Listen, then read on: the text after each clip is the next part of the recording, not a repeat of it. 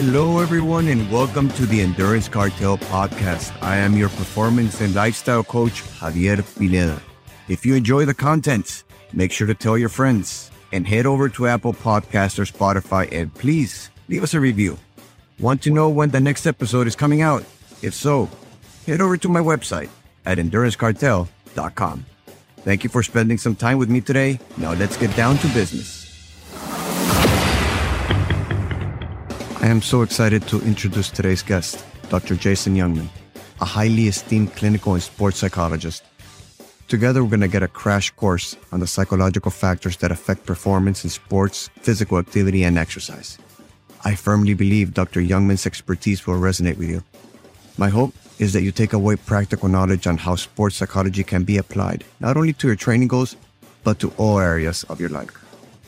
Dr. Youngman, pleasure to have you on the show today. I've known you for so long and I've never asked you what got you into psychology. Uh, thanks for a- having me, Javi. We've known each other for really over two decades now, put together around that same time. I think that we met. I was in graduate school pursuing my doctorate in counseling psychology. At the same time, I had also started to do triathlons and I had challenged myself to do my first Ironman. One of the things that I recognized was I've always been an athlete, but I recognized because my studying in psychology at the time was so prevalent and top of mind, I really understood and, and so once again, the connection between psychology and sport. And more specifically, some of the things that we learn in psychology or as psychologists can be applied across domains. So whether it's in the context of sport or in the context of family life or the context of your peers socially or family. So I was really attracted to not only the, the general field of psychology and in how it would allow me to help people get through life, really dealing with obstacles and struggles that they may have, but also recognizing that, wow, the, the smaller domain of sport really connects with things that I have resonated with me throughout my life. So that's how I started. And my career has evolved as both of those kind of growing parallel with each other. For our listeners, an Ironman triathlon consists of 2.4 mile swim, 112 mile bike, and 26.2 mile run all in one day and in less than 17 hours. Training for an Ironman requires a lot of commitment and sacrifice, folks. It's almost equivalent to having a full time job, only you're not getting paid unless you are a professional. And so things like even to prepare for an Ironman, I'll touch on maybe goal setting, right? Or mm-hmm. when you think about other areas of your life, time management comes into play in so many areas. And when you are training for an event like an Ironman, time management is crucial. So it was really a good lesson in how to organize my time to balance both the training and the rigorous schedule of graduate school. And part of time management is goal setting and hmm. setting very clear goals for oneself. If I were to tell you, Hi, Javi, tomorrow, meet me over in Northern California, I just left it at that. That's different than if I were to say, Javi, meet me in Northern California tomorrow. Here's a roadmap to take. So goal setting is really one of the pivotal skills or practices to learn and develop, not only in sport, but in other areas of our lives. There's an acronym that we often use defining what a good goal would be. And the acronym is SMART, S M A R T. So mm-hmm. you think of it's like SMART goals. And each of those letters stand for something that I'll go over now. The S meaning your goals should be specific. So they should be clear, specific. And when you're developing your goals, you really want to try to answer five why or five W questions rather. What do I want to accomplish? Why is this goal important? Who is involved? Where is it located? And which resources or limits are going to be involved in this goal? So that's the S that we initially start with. The next letter is M, and that's measurable. So we want our goals to be measurable so that we can track progress. If we don't track progress or are unable to track progress, it's going to be very hard to maintain motivation over a long period of time. So we want our goals to be specific, measurable. The next letter A is we want these goals to be achievable. So while we want to stretch ourselves when creating or establishing a goal, we want the goals to be realistic and attainable. So if I were to say to you tomorrow, I don't know, walk to the refrigerator, that's pretty doable. If I were to say something like climb Mount Everest tomorrow, that might be so attainable. Now, if we made a plan and we, we said, okay, you can climb Mount Everest in a couple of years, then we can backtrack and develop that roadmap to achieve that goal. So we have specific, measurable, achievable, and the R is relevant. We want to ensure that the goal matters to you. If someone places a goal on you, you're a lot less likely to stay with that goal and to stay focused on that goal. So it's important that the goal is relevant mm-hmm. to you. And then finally, the T in that acronym of SMART stands for time bound or time limited. So every goal that we make or establish should have a target date or deadline that we can focus on. It's an endpoint that we can aim towards. Does that make sense? Absolutely. Total sense. I grew up on a swim team in El Salvador. That was my parents' dream for me to become an Olympic swimmer a far-fetched dream for me since I hated swimming. I never really placed on any meets, but the silver lining of it was it made me a good swimmer, at least a decent swimmer when I transitioned to triathlons. Yeah, because in fact, at that point, your parents were doing, you know, what they thought was the best and they created goals for you and mm-hmm. were creating opportunities for you to try things. And in many ways, that's what, how we all learn the loves that we have. We try some things and we like them and others we don't like them. I remember my parents put me in swimming lessons when I was younger and this was in an indoor swim place. And I remember I hated it so much that I used to tell the people that I was going to the bathroom and I would hide in this one singular bathroom for many times so to miss many of the laps. And lo and behold, 30 some odd years later, I found myself training for triathlons and wishing that I had stayed in the pool during that time. But yeah, so really goals provide direction and a roadmap for us to achieve things. So the more aligned we are with them, the more they resonate with us, the more likely we're going to stay with them. Another thing that I'd like to point out is for many people, we often think of goals only as outcome or result oriented goals like I'm going to win the Ironman or I'm going to beat so and so in a match. And those are outcome related goals that many times we have very little control over, or at least there are a number of other factors that come into play that will determine the outcome of that event. So when working with people, we often talk about creating process goals or goals. If we take swimming, for example, instead of saying to myself, I want to win the swim meet, I may break it down and say my goal for this week is to work on my flip turns. And that's more of a process oriented. And you, you might have heard of people say in life just to focus more on the journey or the process as opposed mm. to just the outcome. So basically, what you're saying is to give your best and focus on the moment and not worry about the outcome. I love that. I tend to get caught many times on the outcome rather than just enjoy the moment. I ask my clients for new goals every three months. They all have to be aiming towards their bigger goal. That was noted when we first started Sometimes I have to burst their bubble when their goals are completely out of whack. Uh, for instance, there was this guy who wanted to run a 5K in less than 16 minutes. I asked him when was the last time he actually ran because I'm sorry, but he did not look like a runner at all. He said high school. So that was almost 20 something years ago. So goals have to be very realistic at the same time and attainable in this case. I was going to say, so that's where that acronym of SMART comes into play, where we're saying, is that really a realistic or achievable goal at that moment? And then at that point, what you can do is break up that goal into smaller chunks and help someone. So if I very often, I don't know if you've ever heard of this expression or this question, but how do you eat an elephant? Well, that's the first time I ever hear it. Go ahead. Okay. One, one bite at a time. Or you might have heard, how do you climb a mountain? One, one step at a time, right? So very often people go to in the goal setting process to that ultimate or end thing of climbing Mount Everest when in fact, it's like, wait, we got to back this up. And that's how you create a training program. That's how you create a roadmap for, okay, I want to complete my first Ironman. Okay, there are steps to getting there. I have to maybe do a sprint triathlon and see if I even like the sport, see what the whole experience to be in a triathlon. And then from there, adapt my goal. And that's the other thing is that goals should be flexible enough that they move with you and your progress. I've had a lot of clients in which their main goal was to run a marathon or complete an Ironman.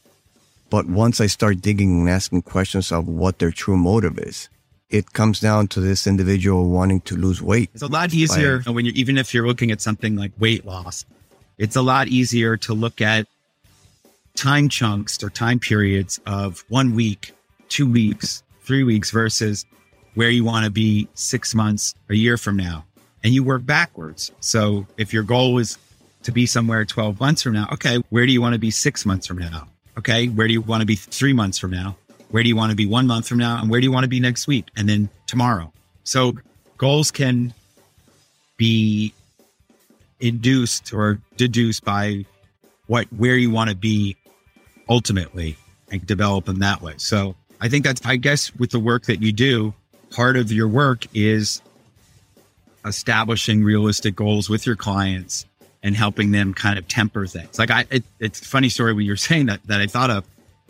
The, way I got into triathlon was a buddy of mine who was living in California said, "Oh, I'm doing this race called Escape from Alcatraz. You should do it with me." I was like, "Okay." Mm-hmm. So I signed up for it, and about four weeks before it, I thought to myself, "Wait, I haven't gone swimming in 20 something years. What am I doing?" And that race is you swim from the prison of Alcatraz to the Golden Gate Bridge. And I said, I called him up and I was like, no, I can't do this. I promise you I will do it next year.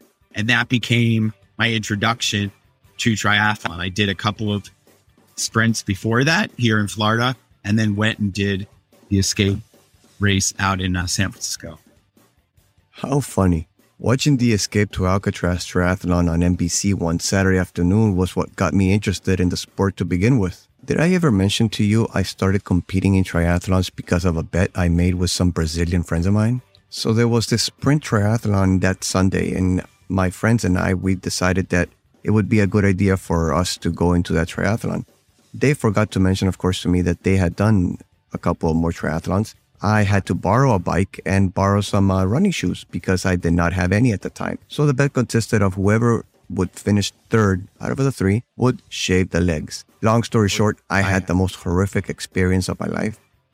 Then they were waiting for me at the finish line with Nair products for me to go shave my legs there you have it. That's how I started in sport.